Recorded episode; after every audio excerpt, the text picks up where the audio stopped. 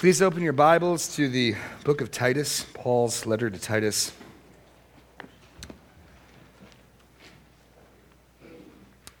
Children are dismissed for Children's Church. Indeed, worthy is the Lamb who is slain to receive honor and glory, and dominion and rule. Worthy is the Lamb. Now, after taking a break last week from our study of Titus to do a sort of standalone message on baptism, and then getting to see seven of our own receive baptism in obedience, we now return to Titus chapter 2.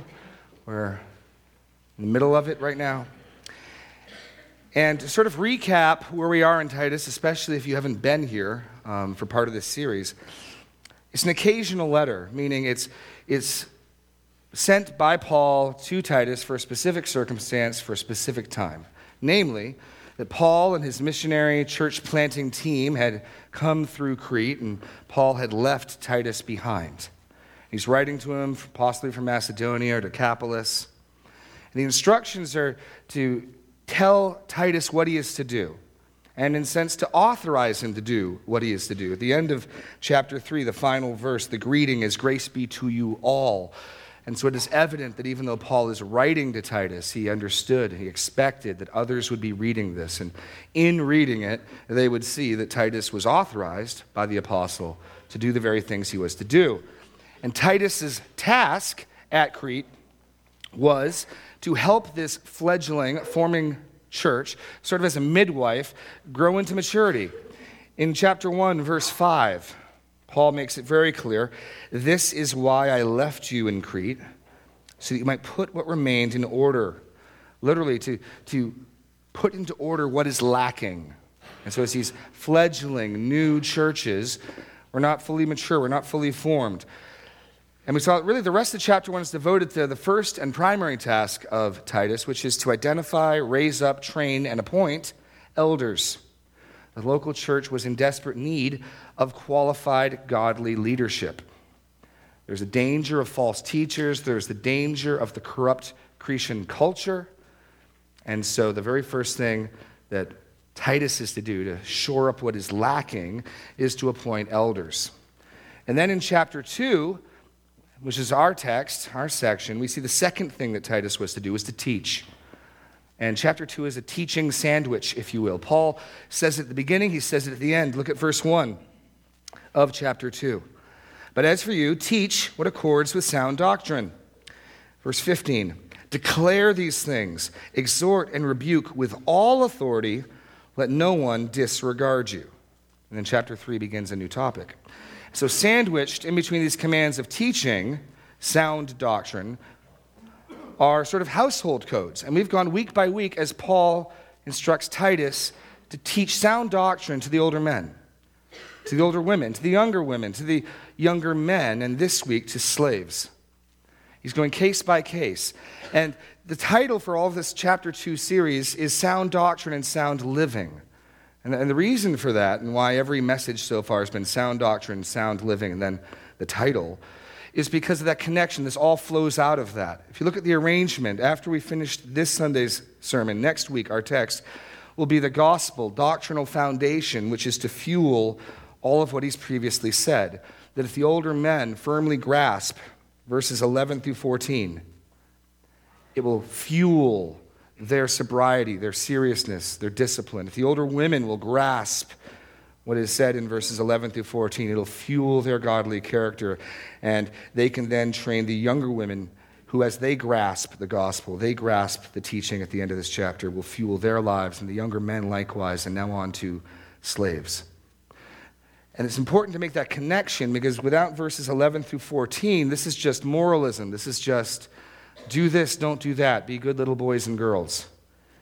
But note, Paul understands that good deeds flow from good doctrine sound doctrine, sound living, healthy doctrine, healthy lives. And so there's a doctrinal foundation which is necessary if the churches at Crete are going to produce the mature and godly men that they desperately need, the mature and godly women they need, the mature and godly younger women and wives that they need the younger men, and now finally the slaves. Now, to talk about slavery is difficult because most of what we know of as slavery, and that's pretty much what the word means here, although translations wrestle with this, um, my translation, the ESV of 2007, says slaves, but the 2011 update went back to bond servants. Um, and so I'm guessing the translations here have some variety. But the basic meaning of the word is a slave. The reason why translators wrestle with that is because slavery in the first century was a good deal, good deal different than the slavery of America, the, the chattel slavery that we had, based solely on race.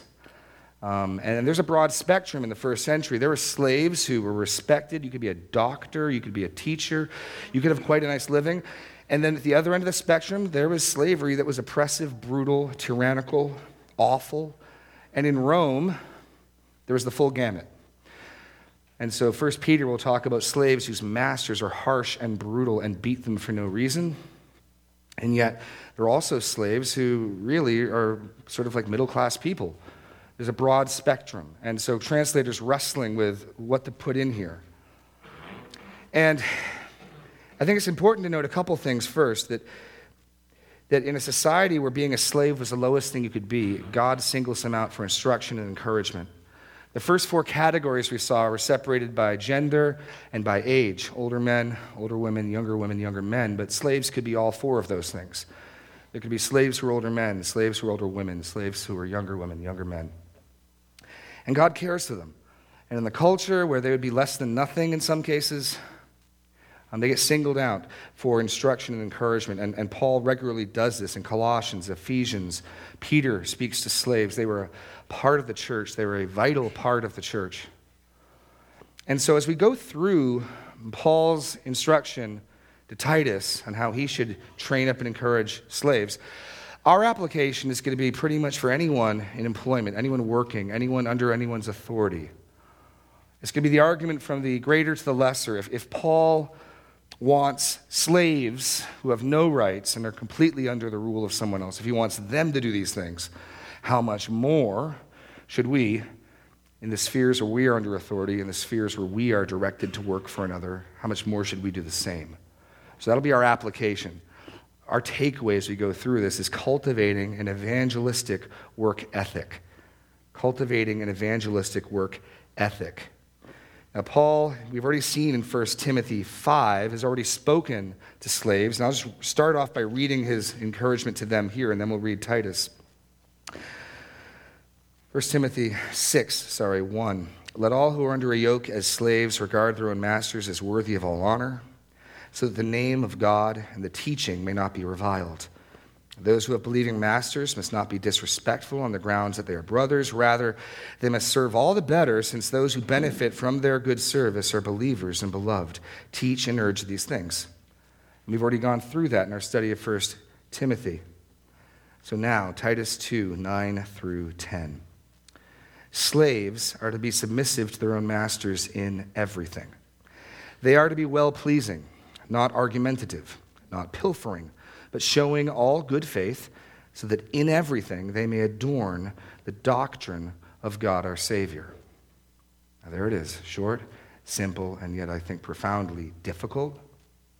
It goes against our nature, and so we're going to look at it. And, and one or two comments to make before diving in. A lot of Christians struggle with the Bible's teaching on slavery, um, but the Bible doesn't have much of a teaching on slavery. The Bible, really in the New Testament, neither commends as good nor condemns slavery. It simply accepts it as a social institution that is. Now, Paul does say in 1 Corinthians 7 that if you can be free from slavery, become free. That's, that's a good thing. But contrary to what many are doing with Christianity today, trying to primarily make it an institution of social transformation, Paul had many opportunities where he could condemn slavery. He doesn't. He doesn't speak well of it. It just is. It's just a, a thing that is in the society. Christians in the church, some of them are going to be slaves. And so here's his instruction for them. And so we should neither see this as something saying that slavery is good or even inherently saying it's bad. It simply is speaking to the situation in the church that is, that there are slaves. Now, Christian principles applied in the culture and in the society eventually lead to the eradication of slavery in the world. um, first in America and then in Britain. But Paul, even though he had the opportunity to take that cultural institution, which is evil, especially as it was practiced in America, doesn't. He's focused on the gospel. He doesn't take his eyes off of the prize. And so we're going to get our marching orders and our understanding of submission from this. So, cultivating an evangelistic work ethic. Three points. First, we're going to see a servant's mandate be submissive. Servant's mandate be submissive. And really, this is the sum total of the instruction for slaves, for servants, for workers. Everything else that follows is explaining, restating what it means to be submissive. This is the fundamental command. And it's, it's kind of ironic because slaves are ones who are already placed under someone else's authority. Slaves are some who are already made to be obedient. But here, Paul's going after the will, Paul is going after the mind. And so, point A, what, what this means is a willingly placing yourself under another's authority. That's what submission is. The basic notion of the word submission is to willingly order and place yourself under another's authority. It's what it means in every context it's used. It's, it's, what submission means for children to parents. It's what it means to be submissive to the state. It's what it means for wives to be submissive to husbands. It's what it means for the church to be submissive to the leadership. It's what it means for us to be submissive to Christ, to place yourself willingly under the authority of another. That's the basic meaning of the word, it's what it means here. Notice that Paul does not tell them to obey, even though obedience is certainly tied up in the concept of submission. Submission is more than obedience, it's about the heart, it's about the mind. One can obey and be unsubmissive. Anyone who's had children knows this, right? You can get obedience. It's, it's like the, uh, the story of a mother ordering her disobedient son to sit in a corner, and after a couple of minutes of sitting, he told her, I'm sitting down on the outside, but inside, I'm standing up. right? That's the difference between simple obedience and submission. Submission is a much higher standard than purely obey. You could simply say, okay, slaves obey. And there could be all sorts of room for saying, okay, I obey, but I hate it. I obey and I despise this. I obey and I want nothing to do with this. And rather, he's telling them, those who are already externally placed under the authority of another, he's telling them, inwardly buy into that, inwardly accept that. And sort of bringing that over across to us as workers, as employees. Um, to the degree that you work for someone, you place yourself under their authority. To the degree that you have a job, your, your employer has authority over you and he has the right to, to tell you what to do within certain spheres. And some of us can resent that. Some of us can become angry at that. And if slaves are not to do so, how much less should we? To the degree that we're under authority legitimately, we should embrace that authority. We should lean into that authority. We should not push against it.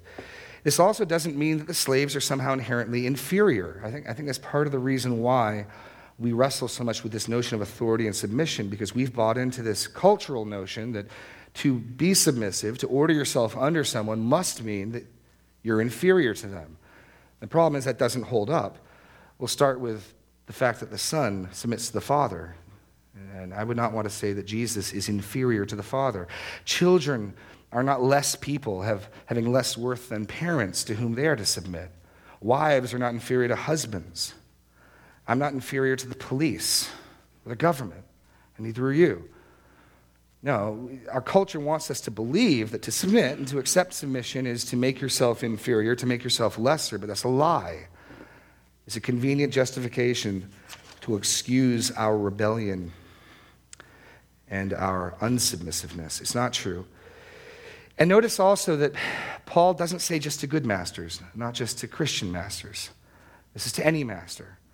Um, there are going to be some servants, some slaves, some workers who, whose masters, whose bosses are jerks, are incompetent, are lazy, are brutal, cruel. It doesn't make any difference. The command is to submit, to order yourself under that person. And as we'll see as we get to the end, because of who God is, not because of who they are. The other thing I'd like to look at is just the sphere. Okay, submit. Okay, in what areas? Well, for a slave, in all things in all things. You think of that, every area of life. And I think the difference bringing that across for us would be, you know, various employers have various spheres of authority. If you're, a, if you're in the military, um, when you're on active duty, your, your employer, your boss, has a much greater sphere of authority than probably most of us working. But different employers have varying spheres of authority. And, and basically, what that would mean for us is this that whatever is the legitimate sphere of your employer's, your boss's authority, give them all of that. Submit in every area of that. This is what submission means it means to place yourself under another's authority and in every area, not picking and choosing what areas in whatever they have a rightful claim. And this is difficult. We, are hardwired not to like to submit. No one likes to submit. No one had to teach my children not to like this. I don't think there are any children that just growing up naturally just go, Mother, it would just be a wonderful thing if you gave me something to do right now. I just would love for you to give me instructions that I could carry it out. Has anyone had a child who said that? No. No, it doesn't come naturally to us. The fall is all about us coming out from under authority. The fall, if you think about it, will Adam and Eve order themselves under God? God has given instruction about what to make of this tree, what it means, what will happen. And Adam and Eve, rather than depending on God's authority and placing themselves underneath Him, trustingly come out from under it, they want to be equals, they want to come up alongside of Him. And the fall happens. They assert their autonomy, their independence and death, disease, and pain and suffering enter into the world as a result. So that's the servant's mandate be submissive. Okay, how? What does that look like specifically? How does one do this? Next, we'll see a servant's method, and that is aim to please. Aim to please. Slaves, Paul writes, are to be submissive to their own masters in everything. They are to be well pleasing aim to please. And again, this shows us how much higher the bar is than pure, simple obedience. Because again, Paul is after the motive, Paul is after the heart and the mind of Christians. It's not simply enough to render external obedience, but inwardly, you've got to buy into ordering yourself under another. And here, you've got to make it your goal to please them, to render satisfaction to them. And this isn't something just isolatedly stated here, let me read to you what Colossians 3 22 to 25 says, unpacking this even further. Slaves, obey in everything those who are your earthly masters, not by way of eye service as people pleasers, but with sincerity of heart, fearing the Lord. Whatever you do, work heartily as for the Lord and not for men, knowing that from the Lord you will receive the inheritance as your reward. You are serving the Lord Christ. For the wrongdoer will be paid back for the wrong he has done. There, there is no partiality. He tells them, serve your masters, and don't just do it sucking up to them, trying to flatter them. Do it sincerely from the heart as unto the Lord. In Ephesians 6, 5 through 8, Paul writes, Slaves, obey your earthly masters with fear and trembling, with a sincere heart, as you would Christ. Just, just stop and plug that in transfer that across the bounds to our context. Obey your earthly boss as you would Christ. That's, that's what he's saying. If he can say that to slaves, how much more could he say that to us? Well, you don't understand. My, my, my boss is a jerk. You don't know. God understands that. Read, we'll read first Peter here in a few minutes. Peter's well aware of that. My, my boss is incompetent. My boss is a fool. My boss is um, unkind. I, I understand. The Lord will give grace, He has compassion. But serve Him as you would Christ. That's the standard. This is high. This is really high.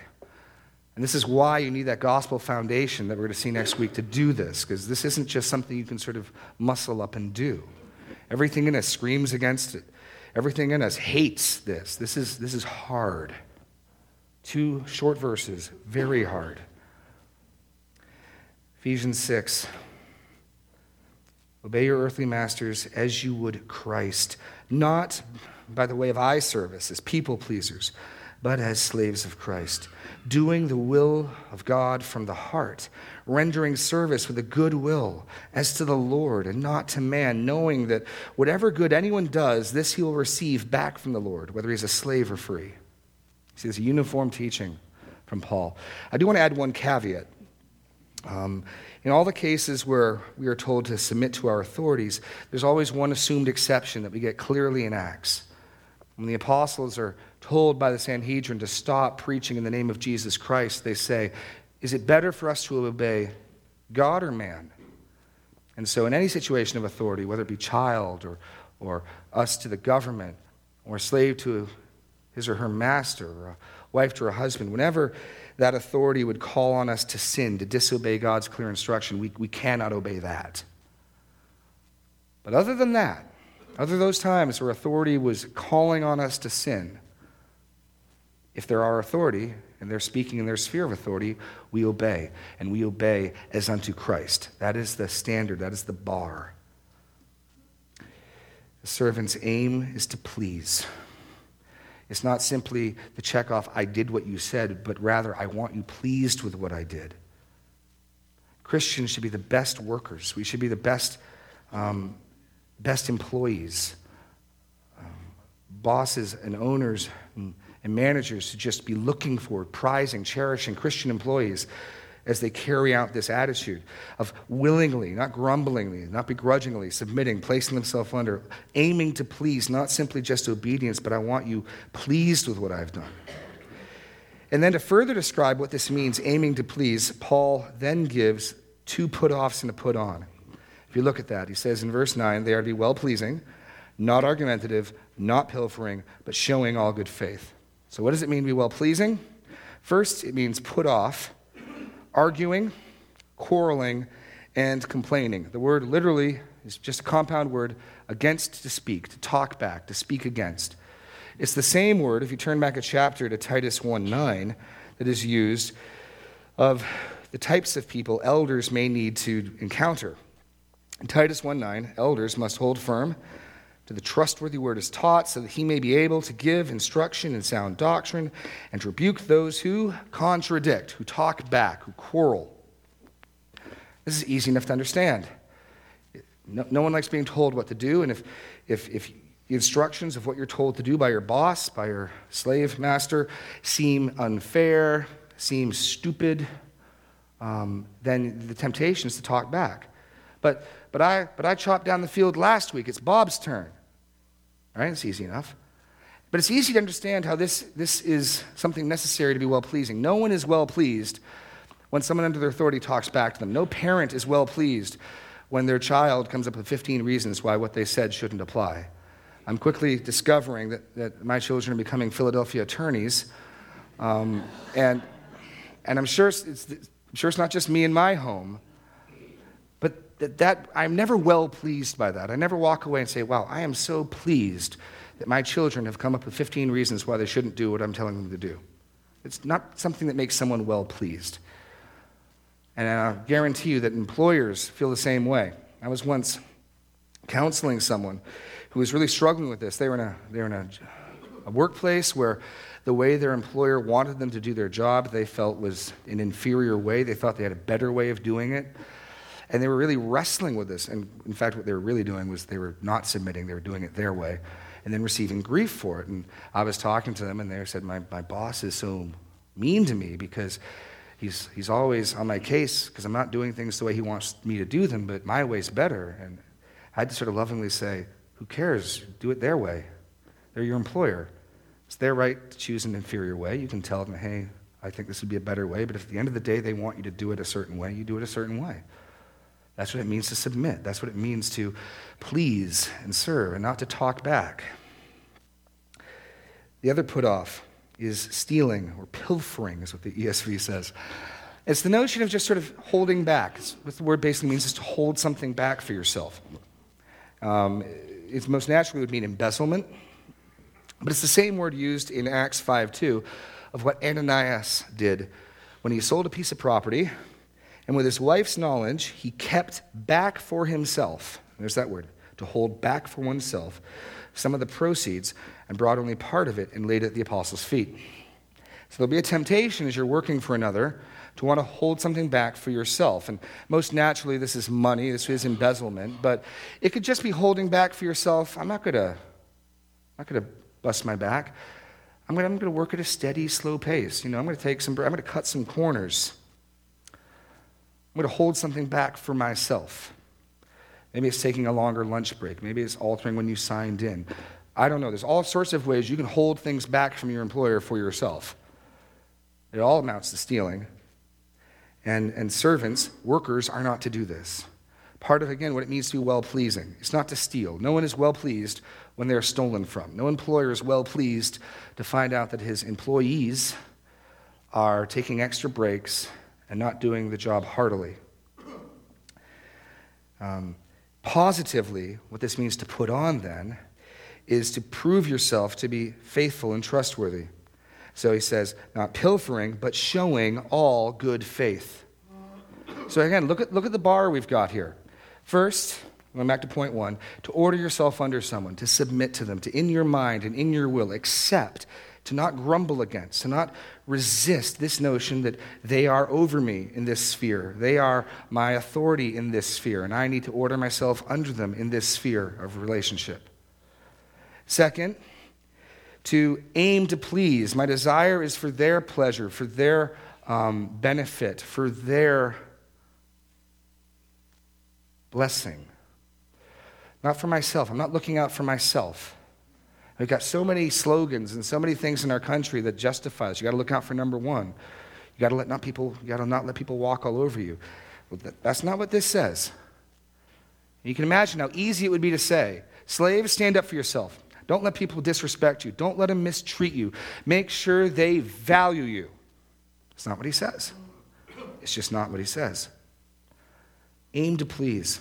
Don't talk back. Don't quarrel. Don't hold back. Don't steal. Prove to be faithful and trustworthy. And this, this goes on further what it means to aim to please. I want as my goal, my, my employer, to trust me. And that means that even when no one's looking, I'm doing good work. Even when no one's looking, I'm being faithful. Even when no one's going to catch me, I'm not using that as an excuse to all of a sudden start looking out for number one. It's a high standard. It's a very high standard. And if Paul can give this instruction to slaves again, how much more should we be able to receive this to our earthly masters, to our earthly bosses? How much more should we be able to receive this? Servants, mandate to be submissive, a servant's method, to aim, to please, not to quarrel, not to steal. But I want my boss to trust me. I want to show myself, demonstrate myself. I want to be seen to be what I am, which is faithful. I want to communicate that. It's not enough that inwardly I know I'm faithful. I want him to know that. I want him to trust me.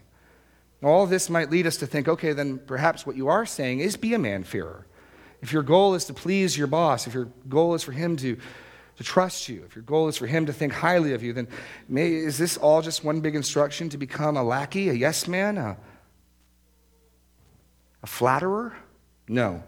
And our third point here makes that clear. With what motive? A servant's motive. And here the motive is to adorn the gospel. Adorn the gospel. Verse 10 But showing all good faith, so that in everything they may adorn the doctrine of God our Savior. And the word adorn means to dress up. Same word used in 1 Timothy 2 about how women should dress themselves in, in modest clothing. Here is to dress the gospel. It's just such a beautiful picture. We don't change the gospel, we don't alter the gospel, we can dress the gospel, we can adorn the gospel.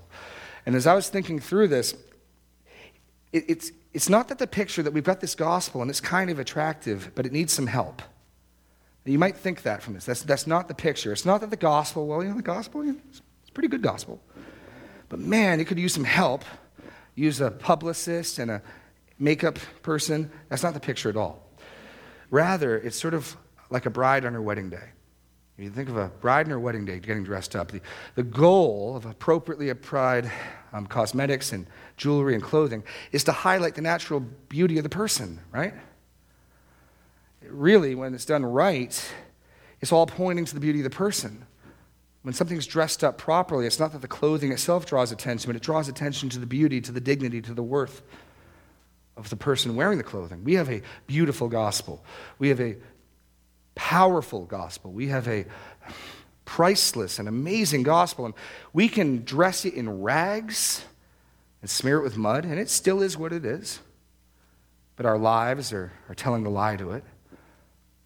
Or we can dress it up and we can put it on display and put it on a pedestal and shine the lights at it just right so that every glimmer and sparkle of its glory is seen. That, that's the picture here of adorning the doctrine of God our Savior. Now, now, why do I say the doctrine of God our Savior is the gospel? Well, just keep reading. It's clear. He, he defines what he means. And we'll look at this next week. Verse 10 so that you may in everything adorn the doctrine of God our Savior. For, there's our link, these thoughts are connected. For the grace of God has appeared, bringing salvation for all people, training us to renounce ungodliness and worldly passions and to live self controlled, upright, and godly in the present age, waiting for our blessed hope, the appearing of the glory of our great God and Savior, Jesus Christ, who gave himself for us to redeem us from all lawlessness and to purify for himself a people for his own possession who are zealous for good works. That is what he means by the doctrine of God, our Savior. And that's the gospel, an announcement that God came into this world to bring salvation to, to every type of person, that Jesus died on the cross and rose again, bearing our sins, so that he might redeem for himself a peculiar people he could purify. And then here's the link, and that that people that he, that he saves become transformed and become zealous for good works. And that's the link here. The fuel for this type of submission, the fuel for this type of supernatural self denial, let's face it, this is a high standard. The only appropriate fuel is the gospel, is the transforming and empowering work of God through Jesus Christ. It's the only way you could even hope to try to do this. And that's where he goes straight to. And that's where we'll look next week. That, that gospel, those truths, verses 11 through 14, are what's supposed to fuel and inform and motivate all of the instruction above. Going back to verse 1 teach what accords with sound doctrine. And then in this case, he starts with the fruit and then moves to the root. If you teach what accords with sound doctrine, here's what the older men will be doing. Here's what the older women will be doing. Here's what the younger women will be doing. Here's what the younger men will be doing. Here's what the slaves will be doing because of for the grace of God has appeared, bringing salvation for all people, training us to renounce ungodliness and worldly passions. So the motive here is not ultimately, then, and here's point A ultimate concern is for God and not man. While it is true that a servant should care what their employer, what their master thinks of them, while it is true they should aim to please them, while it is true that they should render satisfaction and want to be seen, to want to communicate fidelity and faithfulness, ultimately it's not because they just fear that person and they just they're a man pleaser and a flatterer and a lackey. Rather, it's because of the gospel and what he will think of that.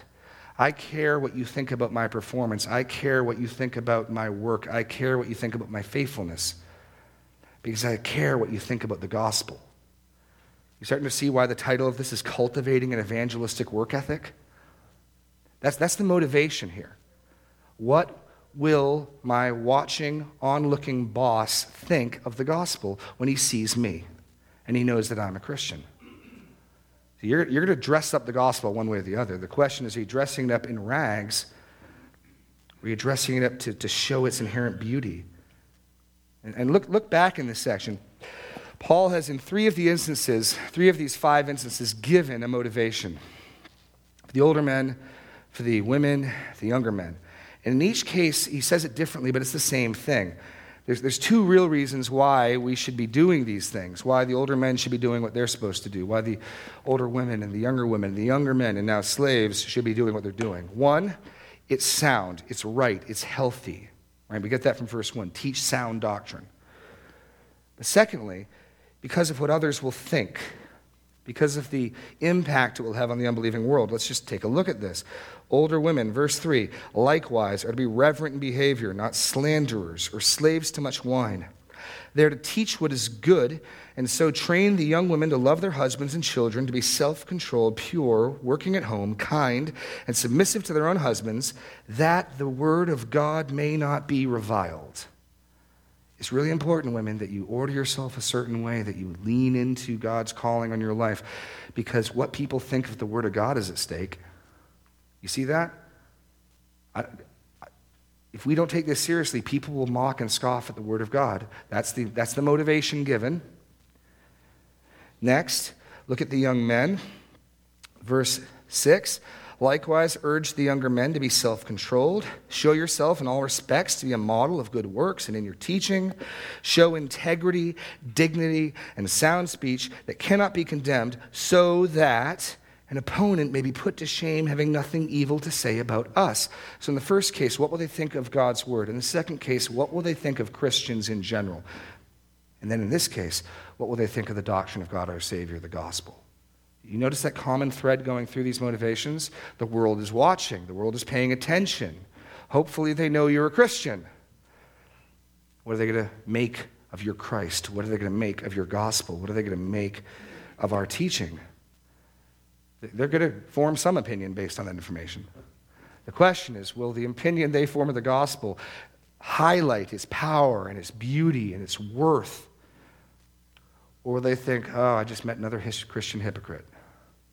Talks a good game, but if this is what a Christian is, I, I don't want no part of that. that. That's the logic here. There's a lot at stake. This is why Paul doesn't waste time trying to attack slavery itself. He wants Christians in every sphere of life, whether they're older men, older women, younger women, younger men, slave or free, he wants them to, to be a, an attractive advertisement for the gospel. He wants them to, to be mirrors reflecting its beauty. He wants them to be that pedestal that you can put it on that puts it on display.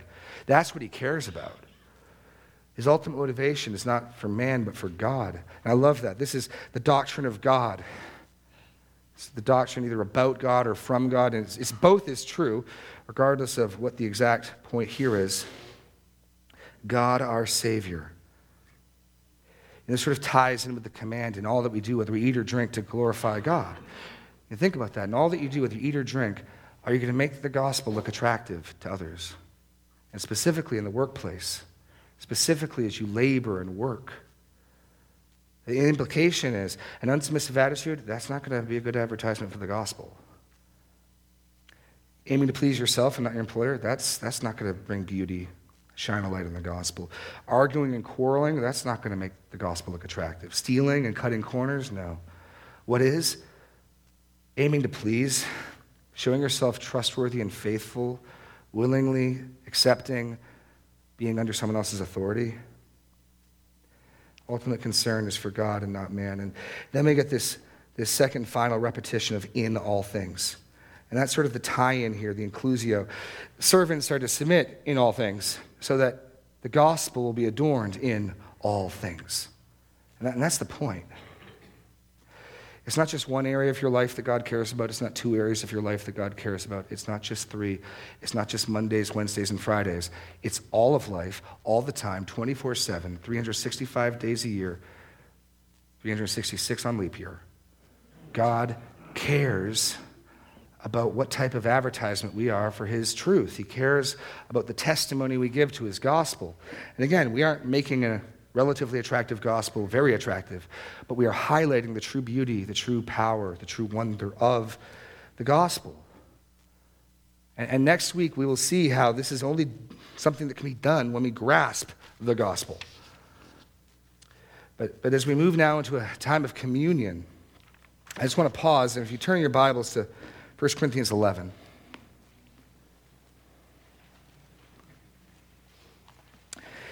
that I don't know about you, but I, I find that this standard is difficult. In one respect, as someone employed by the church, um, I'm, I'm the slave, I'm the servant of you all. So, so I'm not off the hook here. And I certainly do not claim to all the time be fulfilling this. This, this. this sermon is just as much being preached at me as this to anyone else. And so as we approach the Lord's table, and I'll, I'll call the ushers up now, I just want to read a warning that Paul has. I want to take a moment to prepare our hearts for this. Last week, we talked about the meaning and the purpose of one of the two signs the Lord gave us as a church baptism. And this week, we will participate in the other sign, the Lord's table. Now, this is a memorial meal, just as baptism does not save Partaking of the bread and the cup saves not. is a symbol, again, just as last week, of an inward reality. Taking this bread, taking this cup, is an indication, is a declaration to everyone else around that day by day, week by week, year by year, I am feeding on. I am trusting in. I am coming to. I am being nourished by Jesus Christ. His death, his burial. So, if that is true about you, we'd invite you to join in with us in this memorial meal, that you would celebrate with us the death and the burial of Jesus Christ. But there's also a warning. I just want to read that before we begin. Verse 27 of 1 Corinthians 11. Whoever therefore eats and drinks of the cup of the Lord in an unworthy manner will be guilty concerning the body and blood of the Lord. Let a person examine himself then and so eat of the bread and drink of the cup. For anyone who eats and drinks without discerning the body eats and drinks judgment on himself. And so, what Paul is saying is that before we come to the table, we should take some time to examine our hearts. You know, are you trusting in Christ? Is there some sin you need to confess? Has, has something that's shown up in this morning's sermon highlighted an area that the Lord wants you to give over to Him? The Lord wants you to surrender to Him, that He's calling you to turn from. Have you trusted in Jesus Christ? Are you walking by faith, believing the gospel? We're going to take a few moments, and Alex will play some music just to take some time for reflection before we celebrate the Lord's table.